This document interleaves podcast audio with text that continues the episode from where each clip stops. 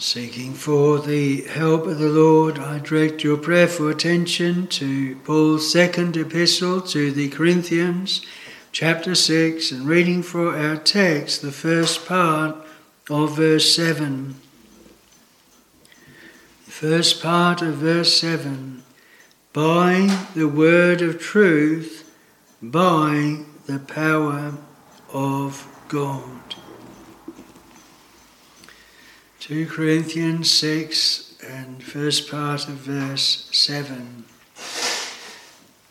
In writing to the Corinthians, the apostle begins this chapter with beseeching them that they receive not the grace of God in vain.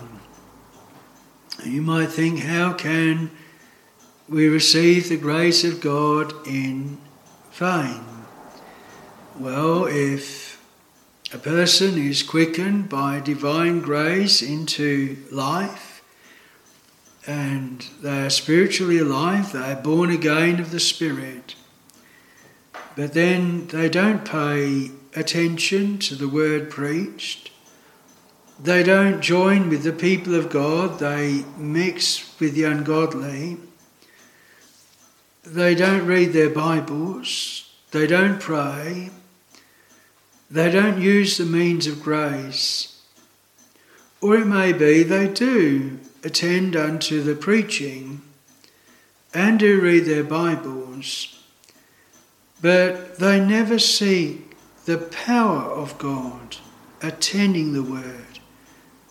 That same power that quickened them into life, which we read of the Ephesians, the same power that brought up Christ from the dead, is used to quicken a soul, but we need that power still right through our lives. We've sung about seeking patience and not being able to, to have it at all. Recently, in preaching, we've said before you the way a pilgrim should walk. And we may have then set before us right things, good things. But if we only rely on our own strength, our own ability to walk in those ways and to follow those directions given, then we shall not have that strength and power and benefit at all. And this is why our text this evening is these two things together the word of truth by the power of God. The apostle, in the first part of this chapter, he seeks to set before them all the things that are accompanying a minister or himself specifically. Uh, in, in fact, he's leading up to be able to then say to them in verse 12, You're not straitened in us, but you're straitened in your own bounds. In other words, he has done diligent search as a minister. Is there lack of fruitfulness? Is it my fault? Am I not walking rightly as a minister? Am I not rightly putting forth the word of God? Or is it how they are hearing? Are they straitened in themselves? Is it how they are walking in what they are doing? And so the first part, eh, he really looks at his own path. Many things make a minister, not just one. He says in, in verse 4 in all things approving ourselves as ministers of God. Uh, and there he says in, in, in patience, in afflictions, necessities, distresses, all these things that are bound up with him. And some of these we, we little see in our day, but he, or at least in our land, but he knew all of these things as he went forth, not counting his life dear unto him, he suffered much for the truth. Um, and then he, he says, by pureness, by long knowledge, by long suffering, by kindness, All of these things, you might look at all what he's putting, say, this is making up a minister and his message. But in our text, and what's upon my spirit, is the need of power. It's not just a matter of receiving grace and new nature, and then we just listen to the Word of God and just apply it to ourselves and use our own strength and own power as if the only time that God put forth His power in the believer is when He first quickened him into life, and then the rest of the time is up to Himself. Because we will prove and we will know that without me, as the Lord said, He can do nothing. And the vital necessity, like He set forth in John 15, of being united to the vine, no fruitfulness unless there is sap and power and strength coming forth from Christ. And so then the apostle is setting the Corinthians to examine themselves, and he is obviously looking at the relationships they were having with those that were not the Lord's people. They were unequally yoked, and the effect that that was having on them, something that was undermining the preaching of the word, though it was the truth and though it was in power. So I want to look at the word before us and thinking of these two things that that need to go together if the word is to be effectual thinking of a minister's part in bringing forth the word and then the hearer's part in hearing that word and the need of truth and the need of power in both. So I want to look firstly and you might think this is a strange point, but what a minister knows of his hearers as he goes to preach.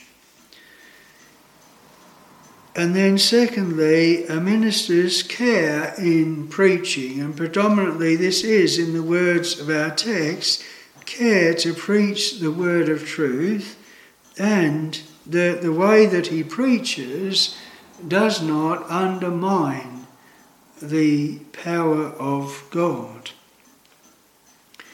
And then, thirdly, a minister's and his hearers' need of needs for any blessing, and that is the power of God. Without that power of God, there will not be blessing, however much truth is being set forth. So I want to look first at what a minister knows of his hearers as he goes to preach. Now, I'm not meaning this that a minister needs to know about where they live and what money they have in the bank and what sicknesses or trials in their families. Solemnly, some ministers won't visit their flock because they don't want to know about them. But if we are preaching the truth and relying on the power of God, then it doesn't matter. In fact, a, a, pastor should know about his people, and his people should know him as well. There's no reason for not having a fellowship and a union one with another. The blessing on the word doesn't rely upon the minister not knowing anything about his people. Sometimes it might be part of that blessing that the minister didn't know, but the word should be able to be brought to address the very needs and path of the people.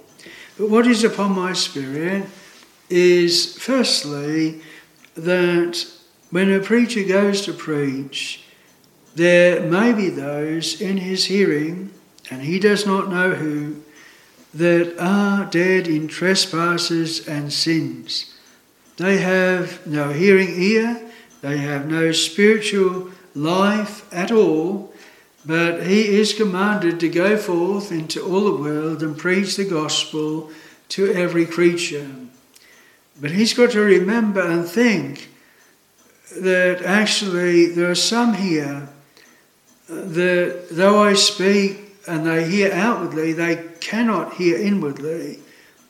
They are dead, and the dead know nothing. And yet, my command is to preach, and the preacher must know that faith cometh by hearing, and hearing by the word of God. And a person might come into the assembly dead in trespasses and sins, and through the ministry, the Lord bless him with or her with eternal life, open the ear, give faith. He is the author and finisher of faith, and as faith comes by hearing, and they go out a different creature, a living creature. And so the preacher is mindful of this. So he's not going to be completely cast down as if it's his ministry at fault because the dead don't hear or don't respond at all. It is again for him to remember and to know that the work of God is a sovereign work. It's a work that God Himself determines as to who shall be saved. We read in Ephesians, according as He hath chosen us in Him before the foundation of the world, that we should be holy and without blame before Him in love.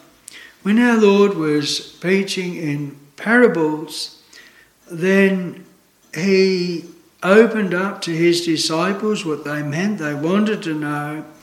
But they asked him why. Why did he preach in parables? And he said that to you it was given to know the mysteries of the kingdom of heaven, but to them it was not given. And it is then the sovereign work of God. The Apostle Paul was concerned with his own people and the questions, things that were being raised up as to why the Jews had not received Christ and why they had not believed for the most part. And he says in Romans chapter 9, verse 6, not as though the word of God had taken none effect. It wasn't because the word there's something wrong with it, or with the preaching, uh, or the word wasn't taking effect, because God said, My word shall not return unto me void, it shall accomplish the thing whereto I sent it. And he might say, Well, well why aren't they saved then? And he says that the reason is, For they are not all Israel, which are of Israel, neither because they are the seed of Abraham are they all children but in Isaac shall thy seed be called. And so then he sets forth the uh, mystery of God in, in, in election, in calling, in choosing uh, a, a people for himself. So he says uh, that Jacob have I loved, Esau have I hated. So then it is not of him that willeth, nor of him that runneth, but of God that showeth mercy. And so the minister is to, to realize this. In the early church, when they went forth and preached, we read that some believed the word spoken and some believed not. And then in another place, as many as were ordained unto eternal life believed. And the preacher is to realize that, that though he is the messenger and though he brings forth the word, Yet the issue is with the Lord, whether this shall prosper or that shall prosper, or both alike, or what the Lord will do with that word.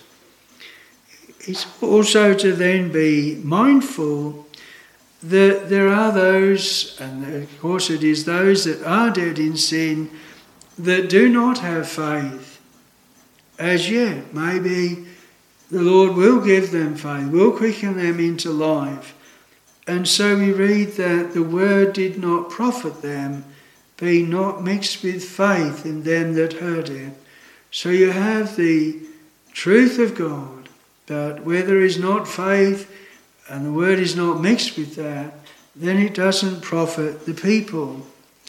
He needs to almost also be mindful of that which the Lord said of the scribes and Pharisees in his day that ye by your traditions make the word of God of none effect. And so some hearers will hear the truth, but they'll put it through a sieve. Does it agree with our traditions? Does it agree with how we've been brought up? Does it agree with what we think the truth should be? And so it makes the word of none effect. They hear it, but it's lost its edge, it's lost its authority and power. And the Lord said they taught for commandments, the traditions of men. And it is a good thing for a minister to, to realize as he brings forth the word, it is being sent forth like the parable of the sower. There's the wayside hearers. There is the stony ground hearers. There is the uh, hearers that are receiving the word amongst thorns. And I think with the apostle here with the Corinthians speaking of uh, the ungodly that they're mingled with, it's like that. And then there is that in good ground. And the preacher, he preaches and he sets forth his word and sets forth the truth of God to all that will hear. He that hath an ear, let him hear what the Spirit saith unto the churches, the inspired, infallible word of God that is preached and set forth.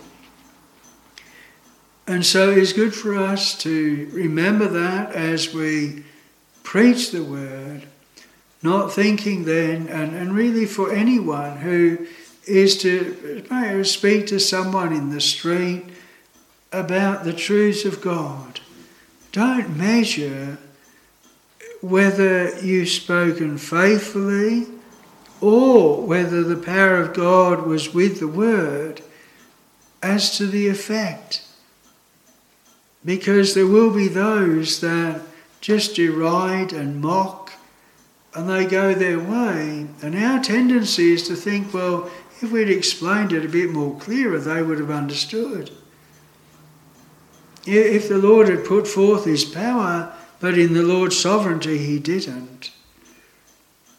And so we can have that thought even as a believer, not a preacher, when we're speaking to someone else, is to measure whether or not we're bringing forth the truth or whether or not the Lord is with us in that speaking by the fruit and the effect of it.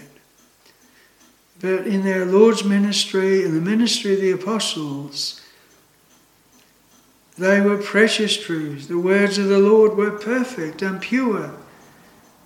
But not everyone that heard them believed, by no means. And so with the apostle, it was that he should then bear this in mind, but be very careful, especially in the two things that are in our text. I want to look at this, secondly, a minister's care in preaching. So, the first here, he says, by the word of truth.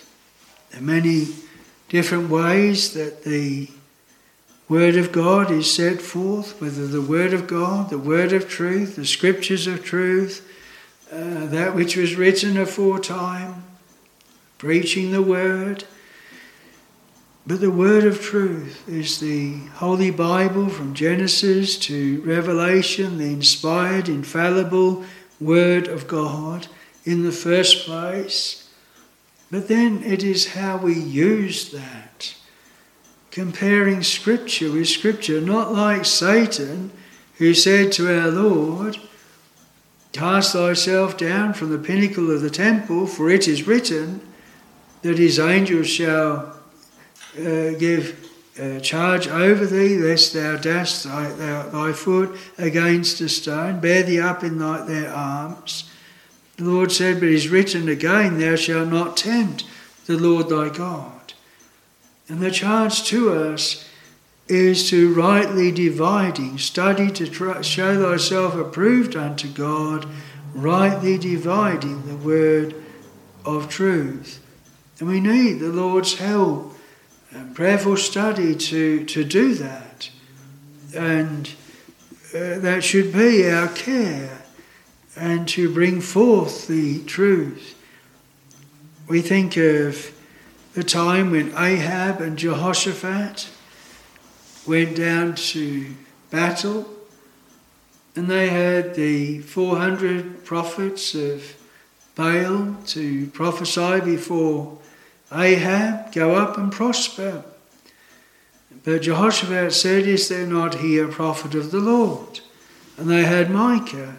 They sent for him, and when he came, he used a device which Ahab, he must have used it before with him because he virtually mocked him or sarcastically, Go up and prosper. The Lord will deliver the Moabites into thine hand.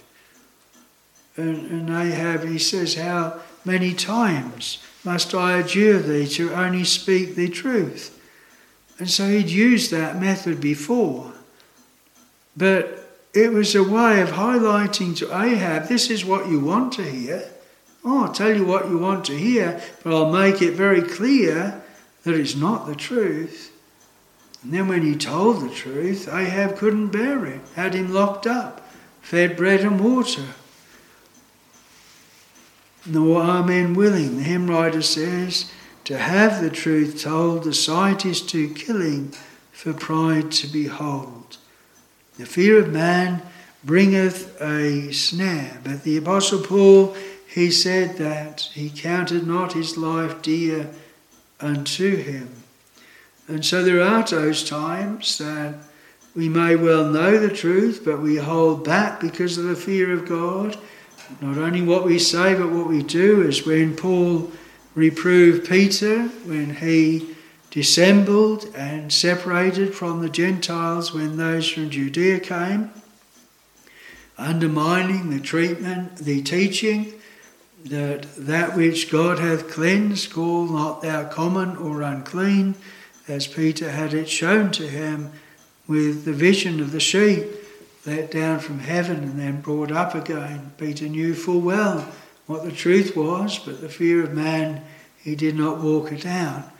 And sometimes we can be like a good man, Ahimaaz. Remember, Ahimaaz and Cushi, they both to bring tidings of Absalom's death.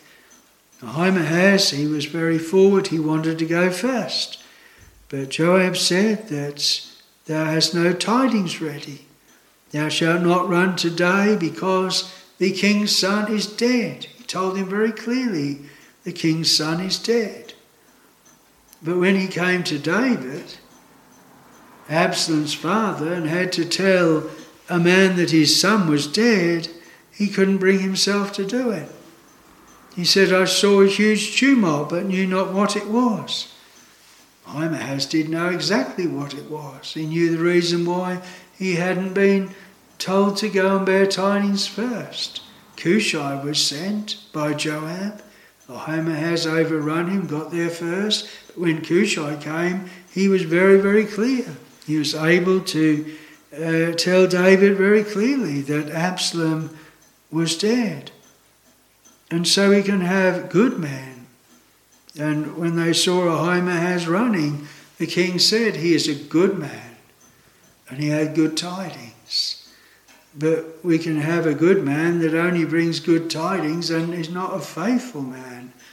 And so the apostle here, it is vital the word of truth is set forth, the truth of God, the truth to sinners, the state and condition that we're in by nature.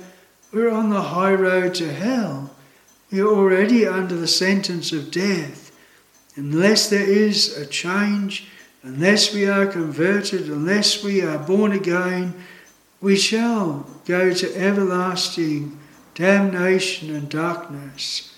There's no hope outside of Christ. There's only hope in the gospel and hope in God. Left to ourselves, we never choose Christ, we never embrace Him, we never respond to the word at all. Our only hope is in the power of God and the blessing of God, in His grace and in His mercy.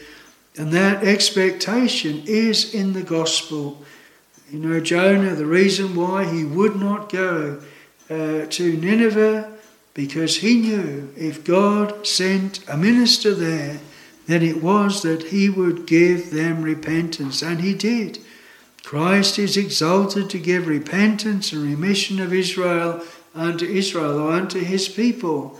The very fact of the gospel days, the very fact that uh, we are privileged to preach the gospel in this land is an expectation that all that come under the sound of it should have that hope that the Lord would bless them through the word, that the power of God would accompany that word, and that they would be converted. And we should have that expectation and eye unto God that He would so work in that way.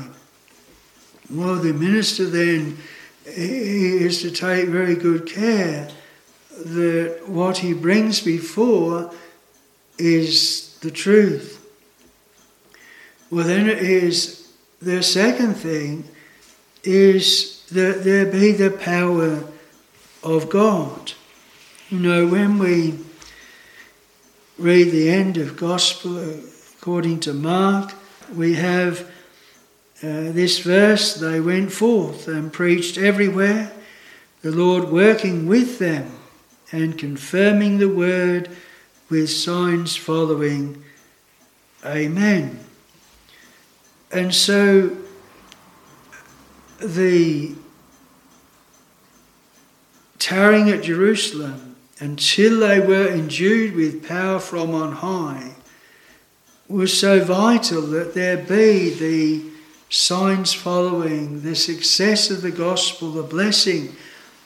And I believe those apostles, they went forth not trusting in their bringing forth the truths or dividing the word up rightly, having the right emphasis or right points and the right subject, the right message but having an eye that the Lord would direct them where to go, how to speak, and attend the word with power and authority.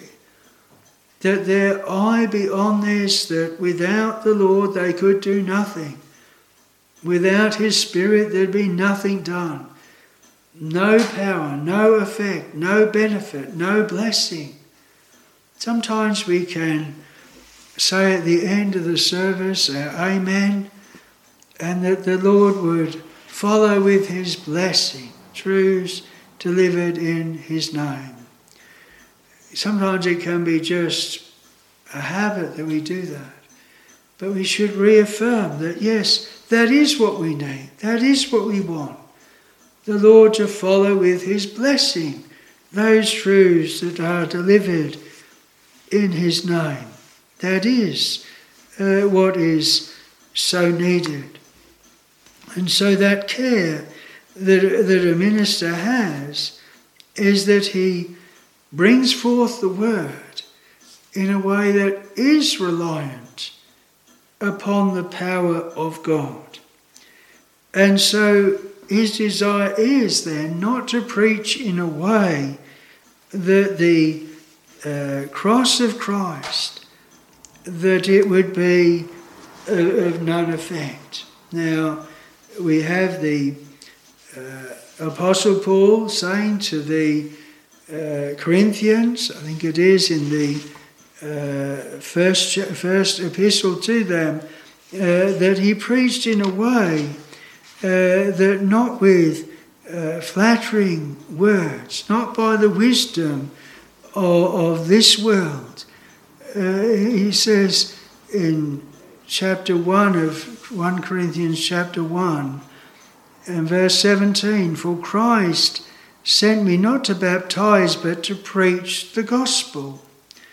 And then he says this, not with wisdom of words, lest the cross of Christ should be made of none effect. For the preaching of the cross is to them that perish foolishness, but unto us which are saved, it is the power of God. Now, that of course doesn't mean that he preaches in a very uh, a foolish way, not in a wise way. Because the preacher was wise, he sought out acceptable words. But what Paul means, he doesn't want to preach in a way that people say, oh, what a, what a wonderful voice, what a wonderful sermon, uh, what a great orator. Uh, and it has such an emotional effect upon his hearers that instead of it relying on the power of God, then there is great scope for it just to be an imitation, just to be a natural response, a natural following. And he, he didn't want to do that. He didn't want to have it that the preacher was lifted up. He didn't want to have it that he had men's hearts in or uh, in men's persons in admiration. Uh, no. And in a lot of ways, the Lord had so ordered it with the apostle. He said of the Corinthians that they charged him that his speech was contemptible, his bodily presence, it was poor. Was things, his, his letters are weighty and powerful, but when he comes amongst us, we look upon this man and this poor uh, example of a man, and there's nothing in him to really recommend them. Men, you know, they like to go after someone that is imposing and good, a good voice and clear, and instead of listening to the word, instead of discerning the spirit that is working with the word and powerfully applying the word, and so the apostle, he's not only mindful of things in his hearers, like traditions or like the state of their souls, undermining the word, the gospel he's bringing forth, but even himself, even in how he brings it forth, could, could actually take away from the message itself. And so he is mindful even in his preaching, to the power of God. He wants it to be God's work, not his work. And he's not trying to do what is God's work. He's not trying to uh, change a heart that only God can do. He's not trying to give eternal life, which is only what God can do. But he's preaching the truth. And he's preaching it in, in a way that makes the hearers to realize they not only need the word of truth, but they need the power of God as well. They need not only a gospel that has a beginning, but continues right along. We think of Romans 5 when the apostle says, If while we were yet sinners, Christ died for us, how much more then, uh, being uh, quickened into life, shall we be saved? by his life. You know, if the Lord has begun a good work in us, he will continue it unto the day of Jesus Christ. And that continuing is in every word that is read, in every sermon that is heard. It is the blessing of the Lord that maketh rich, the blessing of the Lord, the power of God attending the word. And I wonder how much, as preacher and as hearers, our expectation, our minds are on this. In a lot of ways, it is reflected as well by our prayers. Our, prayers, pulpit prayers, but our prayers in the study, our prayers before we come to hear, we are asking for the power of God. We're asking for the Lord to work through the word and apply the word. Sometimes we might have said, well, that was a faithful word, a good word. it was the truth, it was the scriptures, but I've gone home and I've tried to put it into practice and tried to walk in that way, and my sins still rise. I still are beset by them. I still are cumbered about with many weights. Uh, I, I still cannot take up my cross. What is wrong? You might say, well, maybe I'm not a child of God. Maybe I'm not one of God's people. That maybe it is. We've just been looking, well, we can apply the word. We can take the directions and we can just do them without any help, any aid, any power, any strength from God at all. And Lord will show us and prove us that we cannot do that. We need the Spirit with the Word. We need the blessing of God with the Word. And so Paul has these two things. He brings these two things together in our text to describe his preaching by the word of truth, by the power of God. He desires to preach by the power of God. He desires to preach that the power of God might be put forth with the word of God, and that the effect of it might be to the honour and glory of God. And when that power goes forth, it goes forth sovereignly goes forth where the Lord would put it. To one person, not to the next. Maybe another time it will be to the, the next person. But for that time, not. It's like when Paul was preaching, tried to go into Asia, uh, forbidden to do that.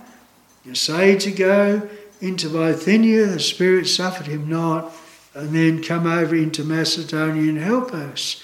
The Lord directing at that time where he even preached the word. But later on, we have the seven churches in Asia, so the word was preached to them in the Lord's time. So then, these two things need to be in mind by the preacher, also by the hearer as well. So then to look at our third point, a minister. A minister's need and his hearer's need for any blessing the power of God. Wonder how much we are really persuaded of that. The truths so clearly set forth, but unless the Lord's blessing, unless the power attends it, there is no fruitfulness, there is nothing done. And for the people of God, we mentioned John 15, how vital for fruitfulness that they cleave to Christ, that there is a, a wellspring of life that is springing up within them, their living souls. And you think of that chapter, John 15, and then you join that to those same people that are cleaving to Christ those same people that are receiving the life and power from Him, they're the ones that come and hear the word. They feed upon the word. They walk in the ways of the Lord. And the secret is that they have the Lord with them. The, pre- the apostles, the Lord working with them, and so with the hearers as well the word profiting them. Why? Mixed with faith. The Lord then bring forth a people that are an obedient people, a people, as he says, my sheep, they hear my voice, they follow me. Where the word of a king is, there is power. And so is a vital thing that whatever precept we have set before us, whatever warning, whatever direction, whatever path we have set before us, that our thoughts are and put it into prayer. Lord, this is the way that is set before us. Do bless me in this way. Apply the word with power and give me grace, strength, and ability to walk in this way. And that soul then will realize They don't have any strength themselves. They don't have any patience. They don't have any ability to resist the devil. They don't have any ability when we come to the whole armour of God. Take unto you the whole armour of God. They haven't any ability in themselves to take the sword of the Spirit, which is the Word of God, uh, to take the helmet of salvation, uh, to take those weapons, spiritual weapons, and wield them without the Lord. The Lord has so ordered the gospel and His people in their lives that they cannot do without Him. They need to live a life dependent upon Him for everything. Every grace and every favour comes to us through Jesus' precious blood and is imparted. He giveth grace. He giveth grace for grace. He giveth more grace. And all of this is this is power, this is blessing imparted by God. And yes, often it is joined with the word, accompanying the word, sometimes comes through the word, but inseparable, like with our text, the word of truth by the power of God.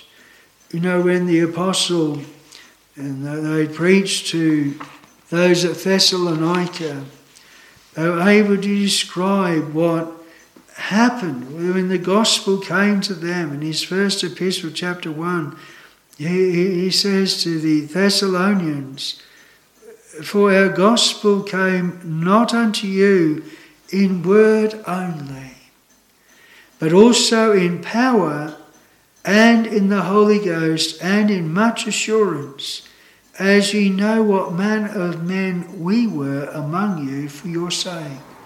Again, there's a drawing to what he was.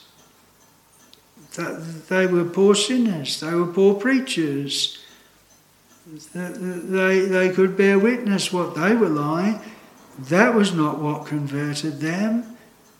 It was the power of the Holy Ghost that gave them their assurance, that made the difference. Ye became followers of us and of the Lord, having received the word with much affliction, with joy of the Holy Ghost. And all the time, there's joining with the Holy Ghost, with the power of God. We need to be really reminded of that. Our poor fallen nature wants to be independent and separate of the Lord, but the Lord has so ordered it no fruitfulness, no effect, no blessing, no comfort, no profit following the preaching of the word, however much it is a word of truth, except it be attended by the power of God. So may our expectations be put in the right direction. And as we give attention to the word, may our prayer be, Lord, do bless it and do give the power with the word. May the Lord bless the word then this evening. Amen.